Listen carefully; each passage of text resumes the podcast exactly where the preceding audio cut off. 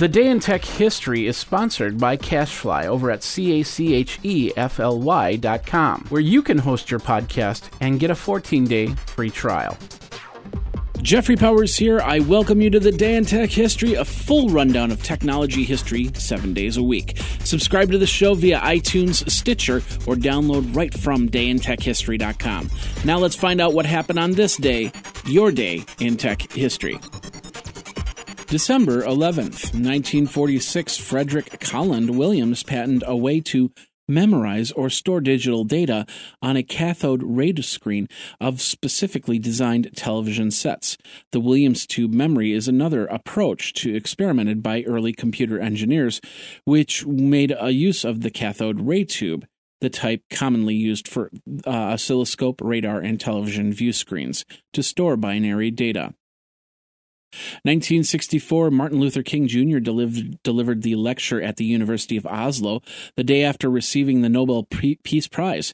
He argued that the progress in science and technology is not equaled by moral progress. Instead, mankind suffers from a moral and spiritual lag.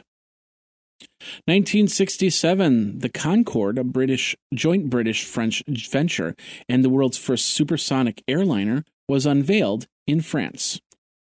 1972, the Apollo 17 was the sixth and final mission to set down on the surface of the moon. Astronauts remain on the surface for 75 hours. 1984, FidoNet achieves 336 nodes, ranging, ranging from FidoNet's board, run by the network founder Tom Jennings. 1985, General Electric Company agrees to buy Radio Corporation of America and its subsidiary, NBC, for 6.3 billion. 1996, version 4 of the Eiffel programming language was released. 1997, the Fox network website was hacked and traffic was redirected to the NBC network. The NetAd and the NetAdCom website was hacked by the bookie. The RJ Trading website was hacked and defaced by Cybertoast.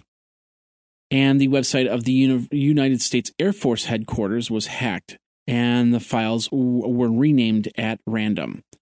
Also in 1997, U.S. District Judge Thomas Jackson issued a preliminary injunction against Microsoft for having violated a July 1994 consent decree. And version 1.0.7 of the Caml programming language was released.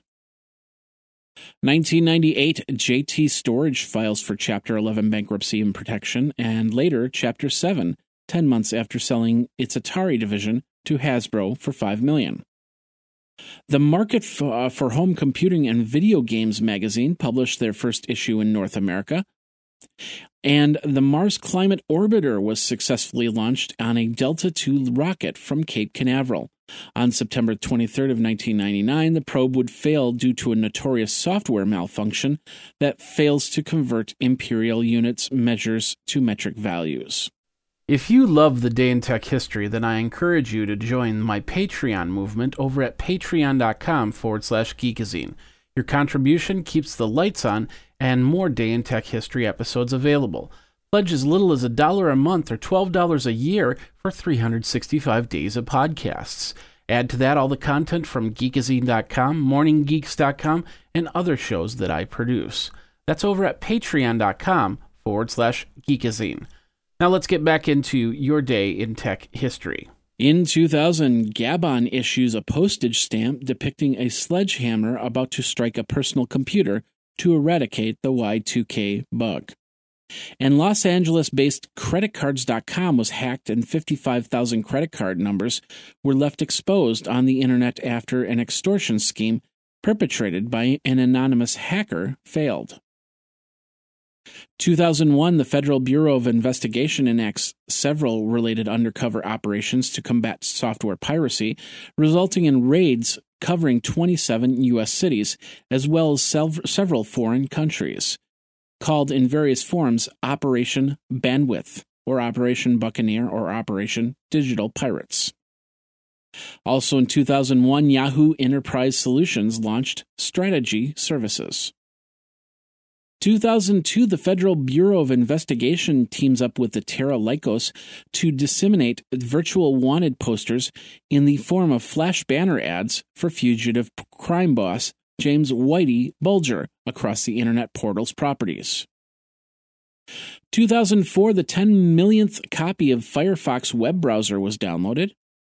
2006, the Netherlands switched off the analog terrestrial television transmitters, which had served an increasingly small proportion of the nation's population. Projections estimate that pro- approximately 92% of households were already connected to cable television services. 2008, Google Chrome exits its beta status. And Taiwanese government gives chip makers a chance to, during the downfall by offering loans to those companies that need help. And in 2013, Facebook introduced AutoPlay Video. Bloomberg brings 24 hour live news to Apple TV. Dell launched their first Chromebook 11, and Spotify launched freemium models of for iOS and Android mobile devices. And that's your day in tech history. My name is Jeffrey Powers, www.dayintechhistory.com. All the show notes are over at wikizine.com, Geekazine's wiki. And of course, you can like the Facebook page and follow Twitter at Day in Tech Hist. Until tomorrow, take care. Day in Tech History is copyright 2015, JMP Enterprise and Geekazine.com.